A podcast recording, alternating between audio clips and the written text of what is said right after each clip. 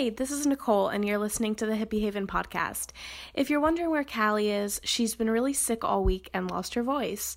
Uh, but I'm her assistant and podcast producer, just filling in to record this introduction piece.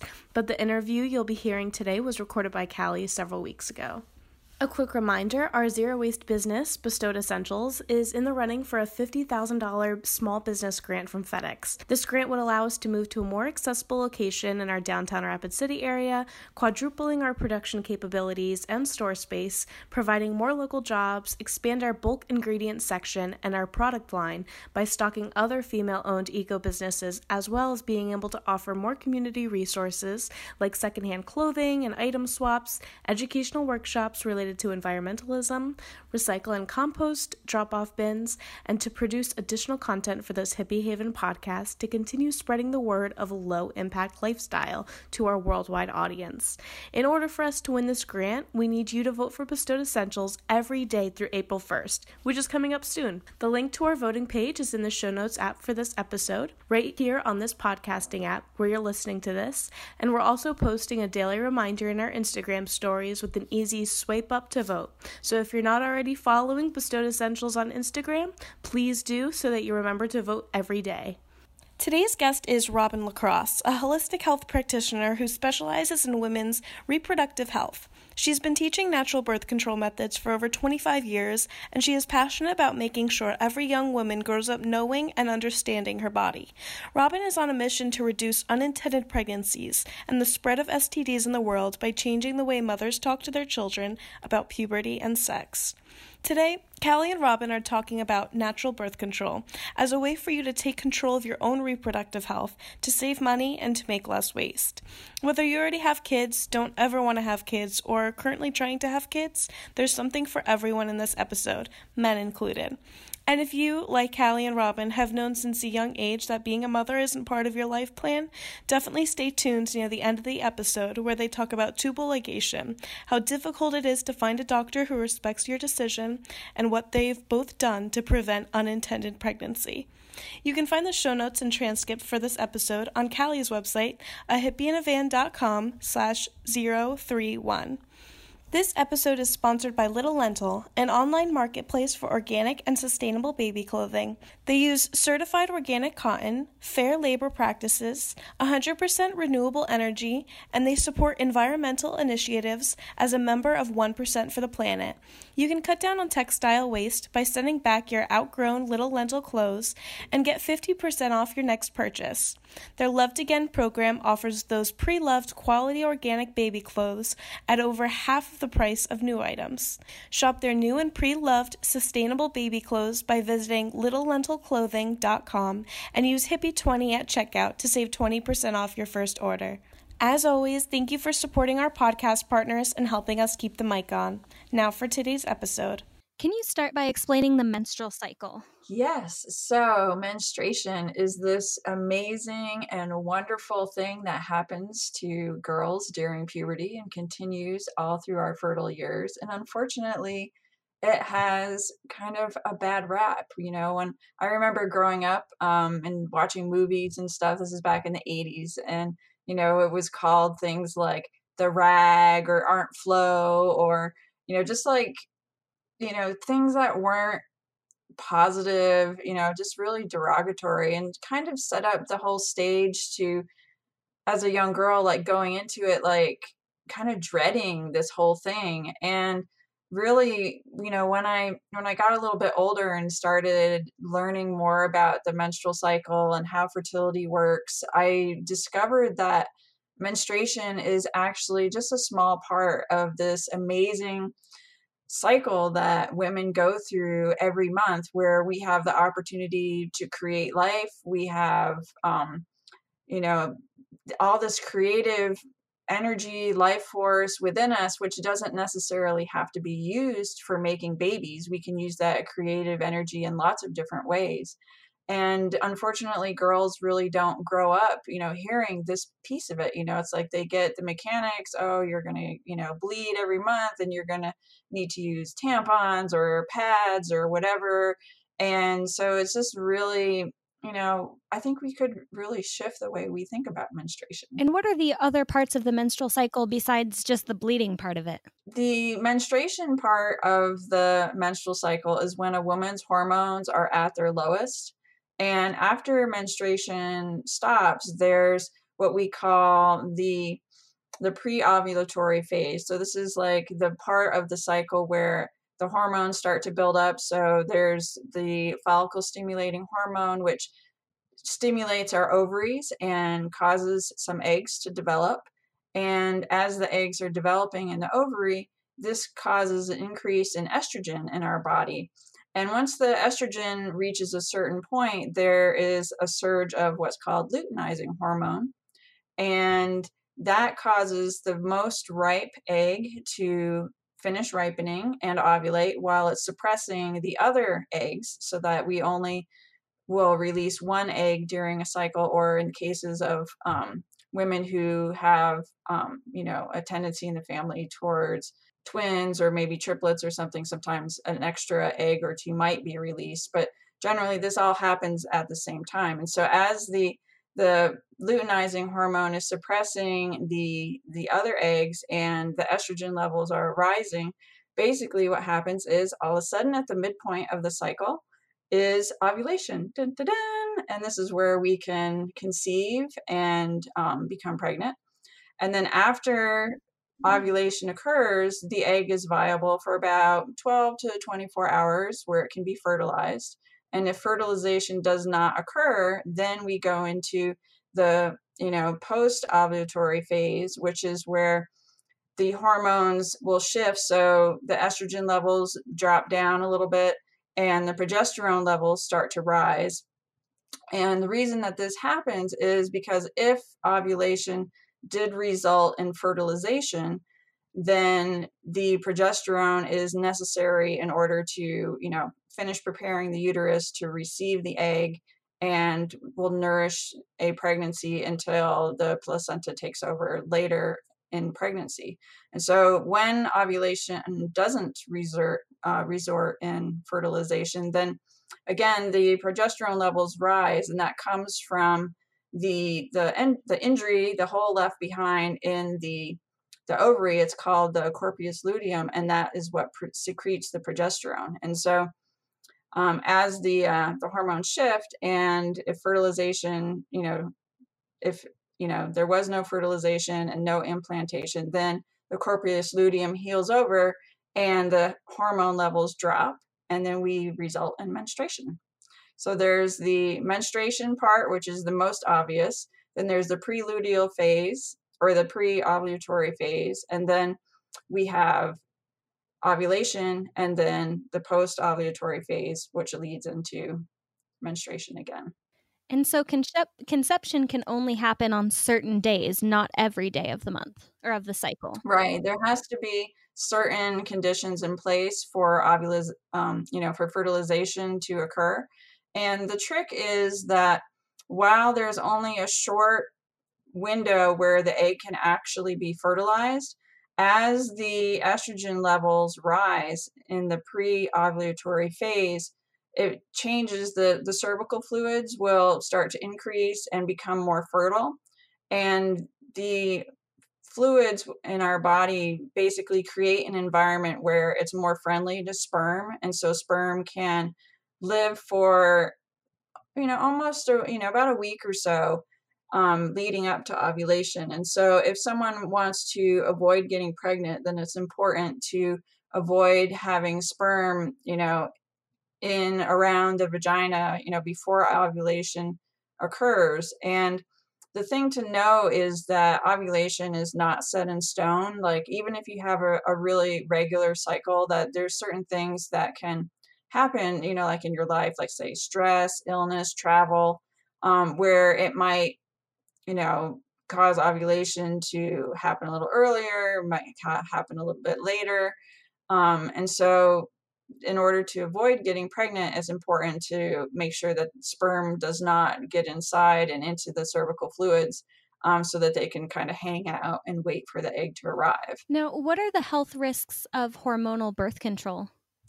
Well, if you read the label, there can be a lot of risks. Um, I mean, you can have blood clots, you can have a stroke, you can die. Those are some of the more serious side effects. Um, you know, deep vein thrombosis, these types of things.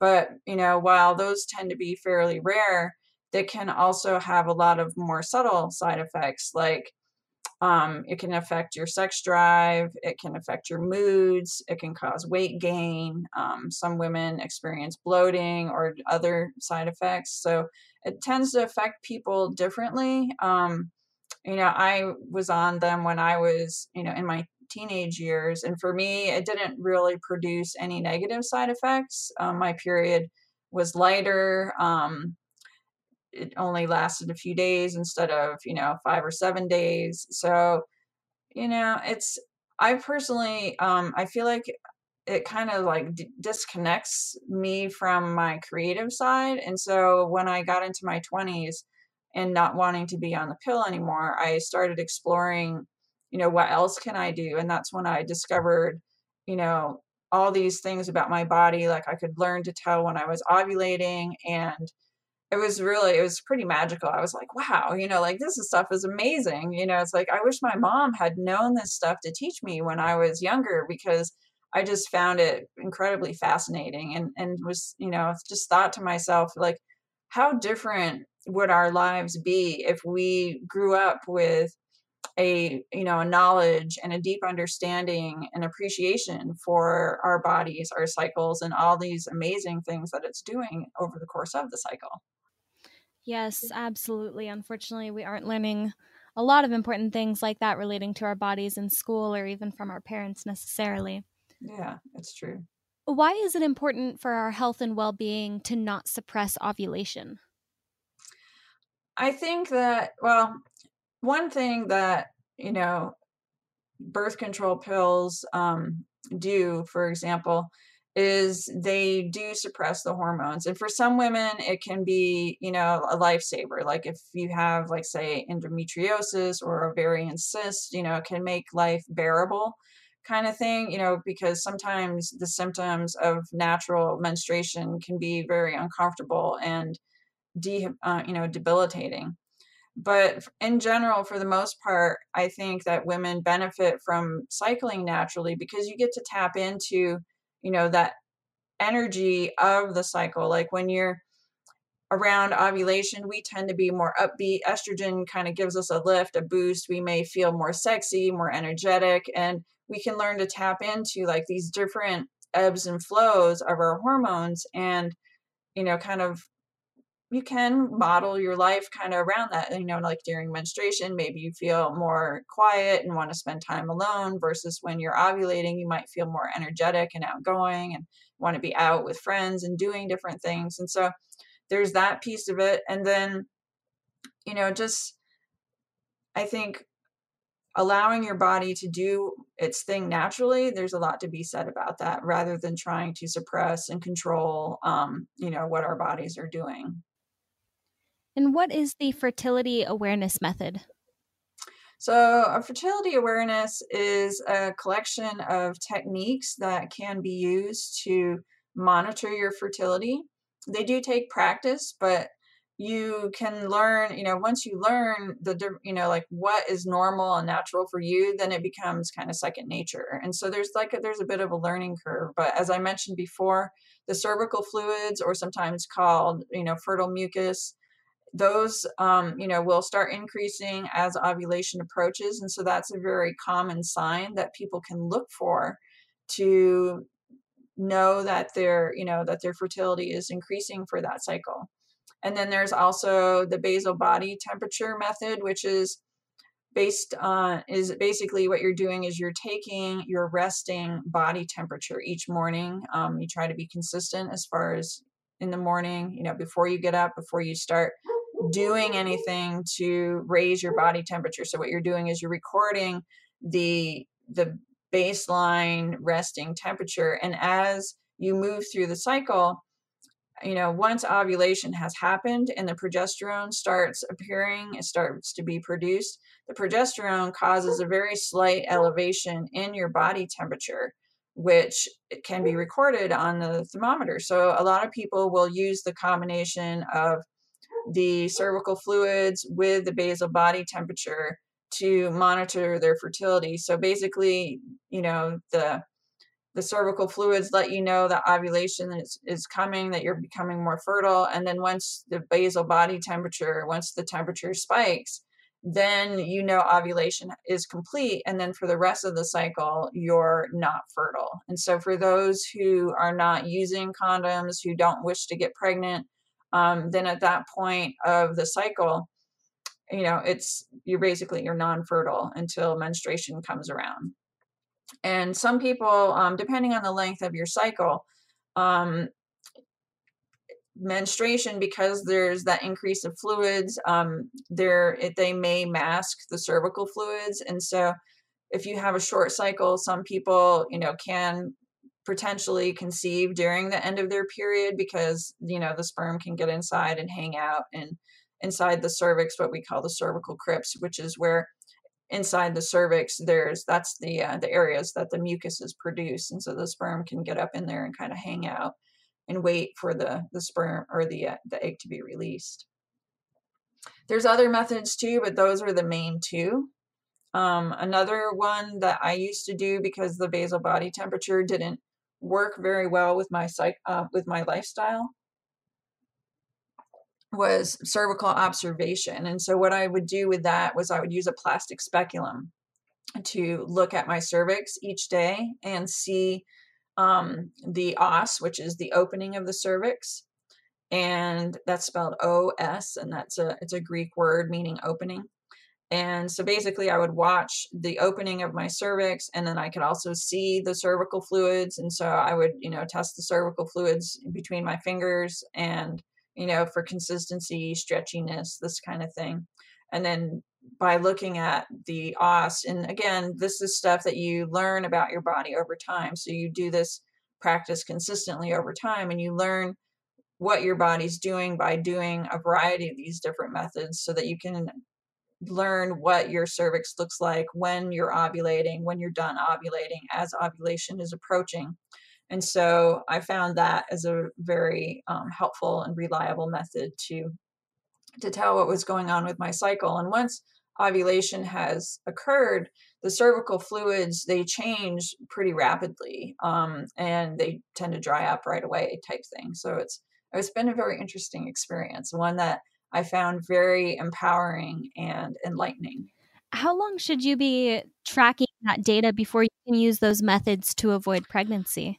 I encourage people, if you're learning on your own, to do it for a minimum of six months. If you have um, an instructor or somebody who's knowledgeable about this um, working with you, then three to four months, depending on your cycle, if you tend to cycle pretty regularly. Um, but what I've found is a lot of times you know, as you start to gain confidence, sometimes people get a little overconfident too soon type thing, and then that can sometimes run into trouble.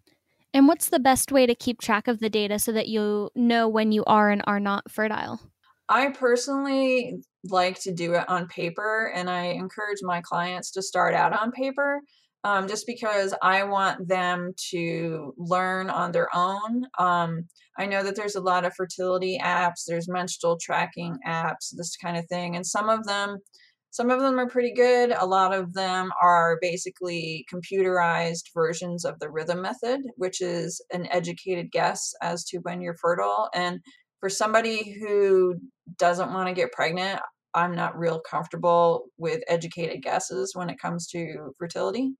Um, even with, you know, a pretty regular cycle because I, you know, I've been doing this for over 25 years and my cycle has been very regular, but at, you know, at the same time, every once in a while, I don't know, the moon and the stars are aligned in some crazy way. I have no idea, no explanation why, but like I'll ovulate really early and have a short cycle, or occasionally, you know, I've had times where I've been traveling and like skip two periods, you know, kind of thing. And and so it's, you know, so sometimes you just never know. And so I do like um, to encourage people to learn on paper first. That way you have the experience you can see it you know at a glance kind of thing and i like tracking it over time and so i had this um one calendar just it was more for fun than anything else but it was like like a, a lunar calendar where you have like all the, the the moon phases for each day and then like i would color them in like when i was bleeding and so over the years i could see like how my cycle would shift over the months um over the years kind of thing and it was it was kind of it's kind of cool. I've heard of people syncing their cycles up to the moon. Is is that possible? Is that something that you recommend doing?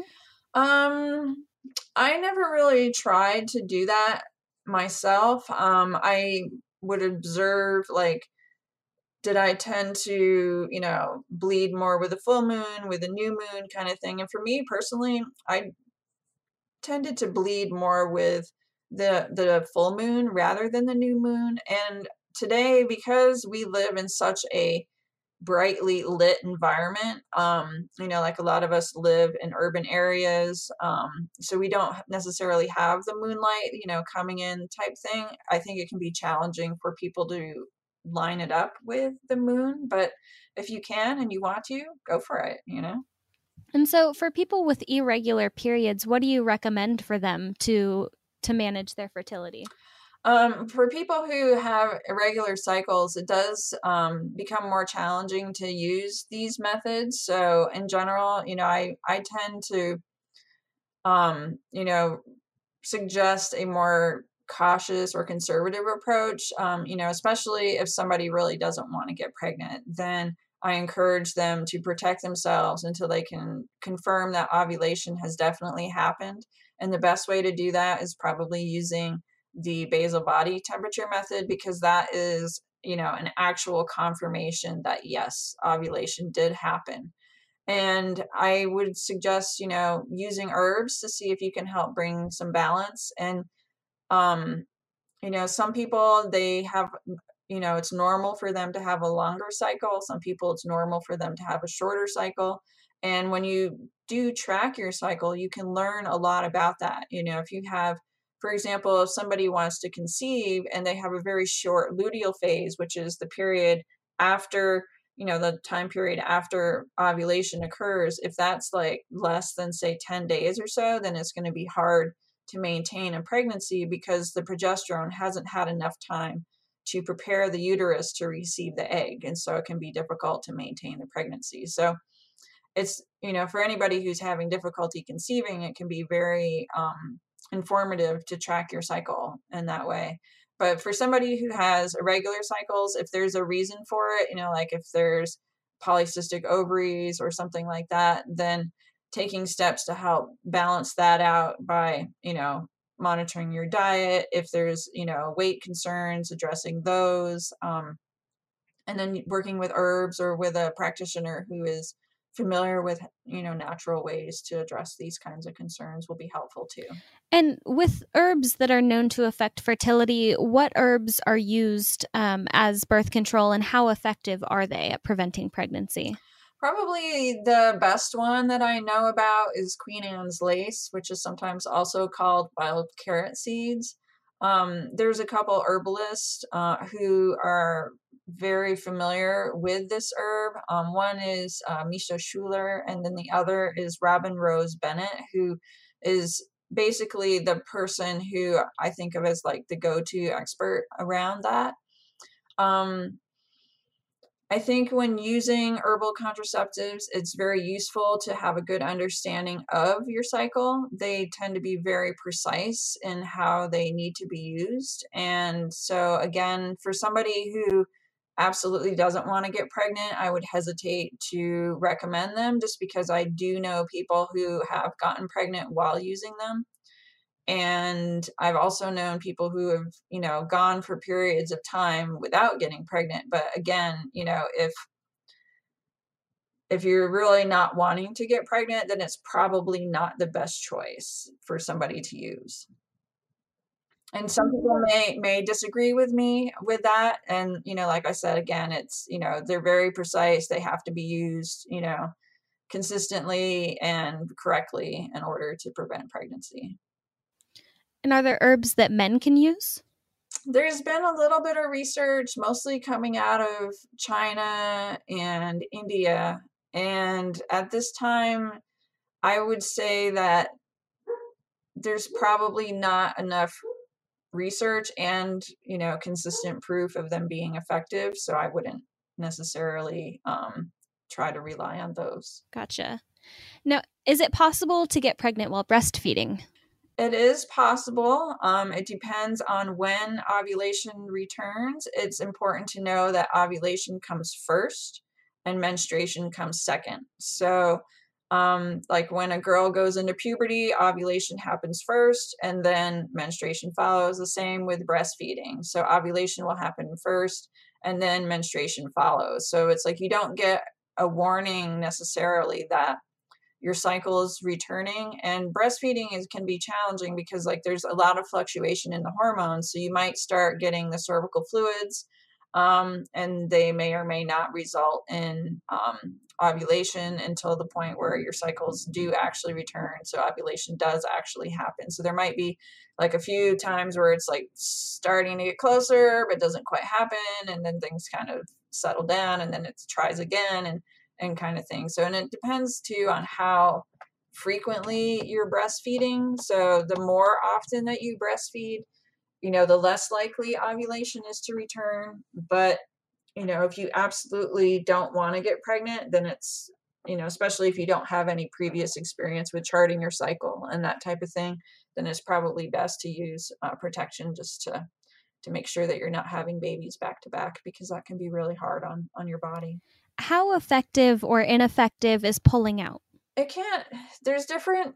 There's different schools of thought on it, and you know, if you trust your partner, if your partner has very good control, um, doesn't tend to seem to have, um, you know, a lot of pre-ejaculatory release before orgasm, which is something that you would have to, you know, learn about. He'd have to learn about his body in advance, type thing then it can be very effective.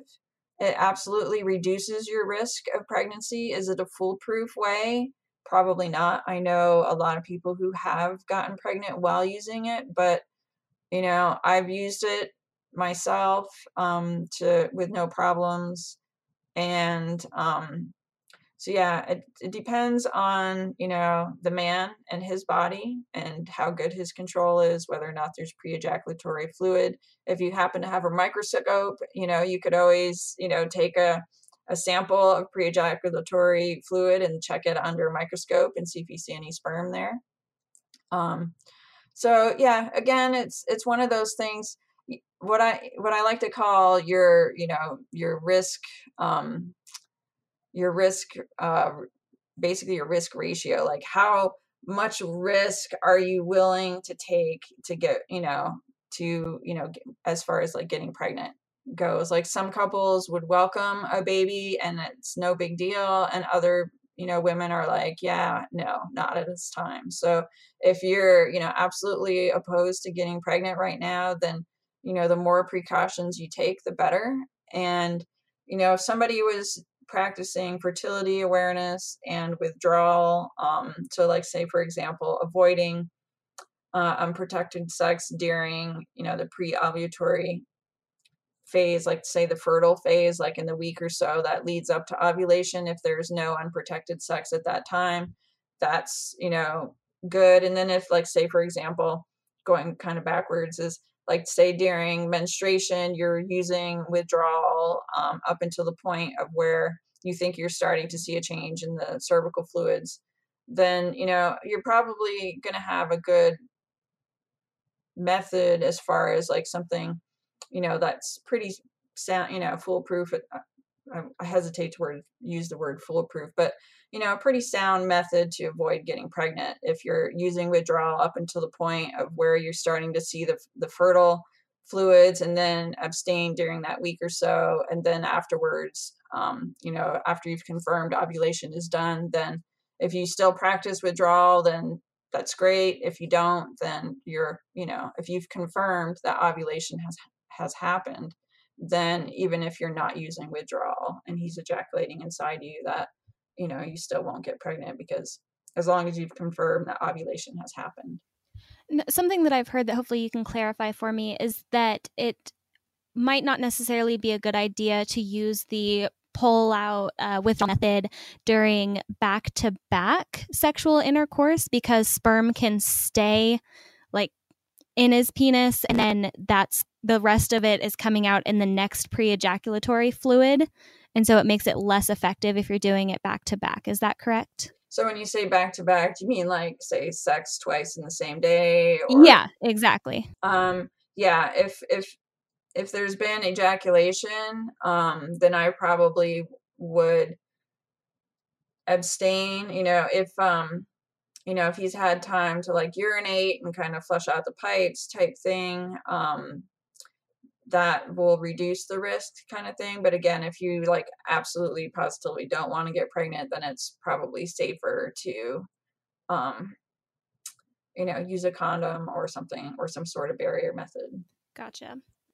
Now, and this is a, a pretty in depth question. According to the U.S. Department of Health and Human Services, the most effective method of birth control is sterilization, which for men is a vasectomy, and for women, it's um, tubal ligation. Am I saying that right? Yes. Okay. Um, for me, I've known since the age of eight that I personally do not want to have children at all. And I've requested to get my tubes tied by several different doctors in several different states since the age of 21. I'm now 25, but I've been told no every single time. Um, because I'm considered too young to make that permanent decision and or because I'm unmarried and a doctor has literally asked me like but what if my future husband wants kids. So besides the fact that it's 2019 and adult women still don't necessarily have control over their own bodies, do you have any recommendations or resources for women who want to get their tubes tied but have been unable to find a doctor willing to perform that procedure for them? Yeah, it's definitely an issue. And yeah, I've been talking to women about this ever since I've started talking about this. And, you know, it's interesting how doctors think that because we're young that we don't really know what we want. But I've always been very clear that I didn't want children either. And so, you know, it's like, oh, well, what if your husband, you know, wants children? Well, it's like, well, guess what? I don't. And that's something that we're going to have to discuss. Or if that's a deal breaker, then maybe we won't be getting married, you know, kind of thing. And and he's not the one carrying the child for nine months. Yeah, and, so. and women are the primary caregivers. And if there's a divorce, women tend to be the ones who end up taking care of the child. And so, yeah, it's very frustrating. And I really don't have a good answer for that. Um, you know, and a copper IUD is a great alternative um for someone that's what i have. Mm-hmm. yeah. Yeah i i my for my last of my fertile years i decided to go with a, a copper iud for myself because my cycles were starting to get a little wonky um and at the time i got it my partner wasn't able to use condoms and um, so we used withdrawal with you know good success but i wanted you know additional protection because you know, get not being pregnant was very important to me. And so I got a copper IUD and I like it. You know, it hasn't given me any issues, any problems. I've had it for I guess 8 years now and um it's been great. Oh, I'm I'm actually really excited that it turns out you have one as well because that's something that I did want to talk about but didn't know if you'd have the experience with it.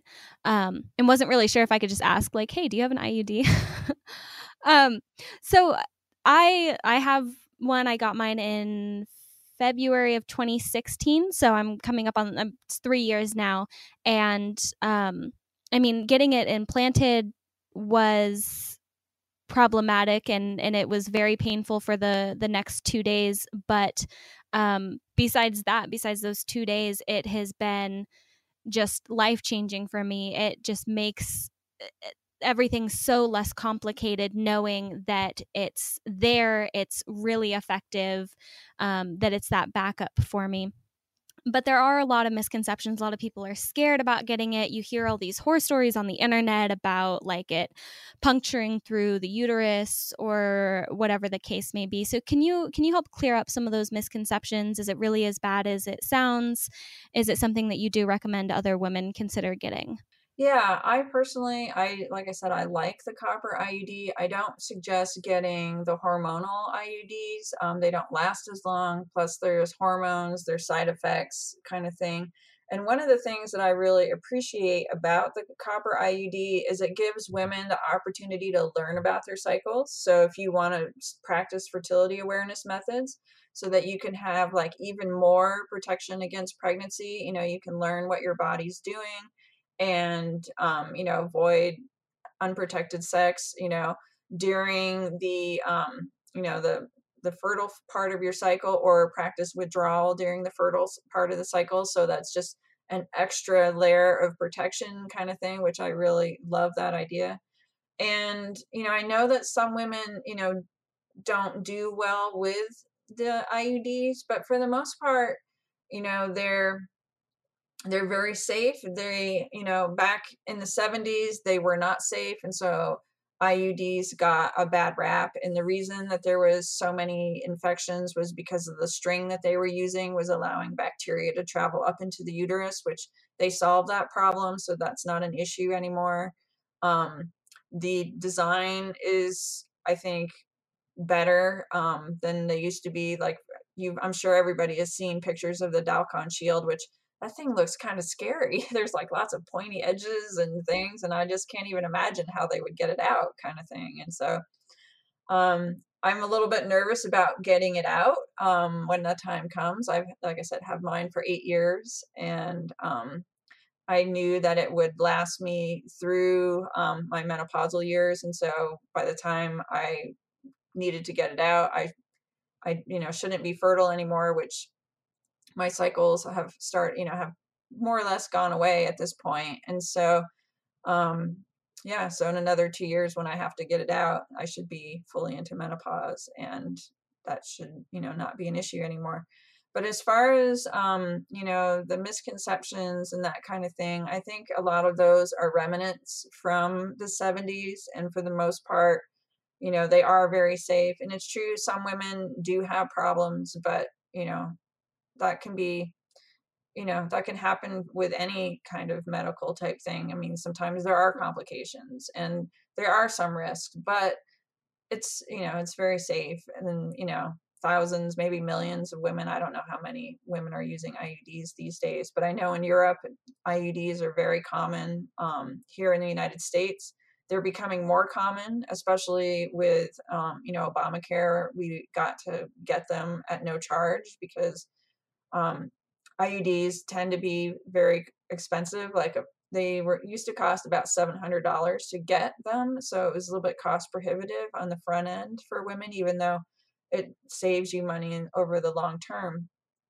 Um, so I, you know, when I got mine, it was basically the last birth control method that I had not tried. Um, and so that was another reason for wanting to get one is because i wanted to have experience so i could you know counsel women about you know the pros and cons and and yeah i love mine it's great yeah, and what I've read is that IUDs have the highest user satisfaction of any form of birth control and that they're one of the most effective, like they're more effective than using condoms or taking the pill.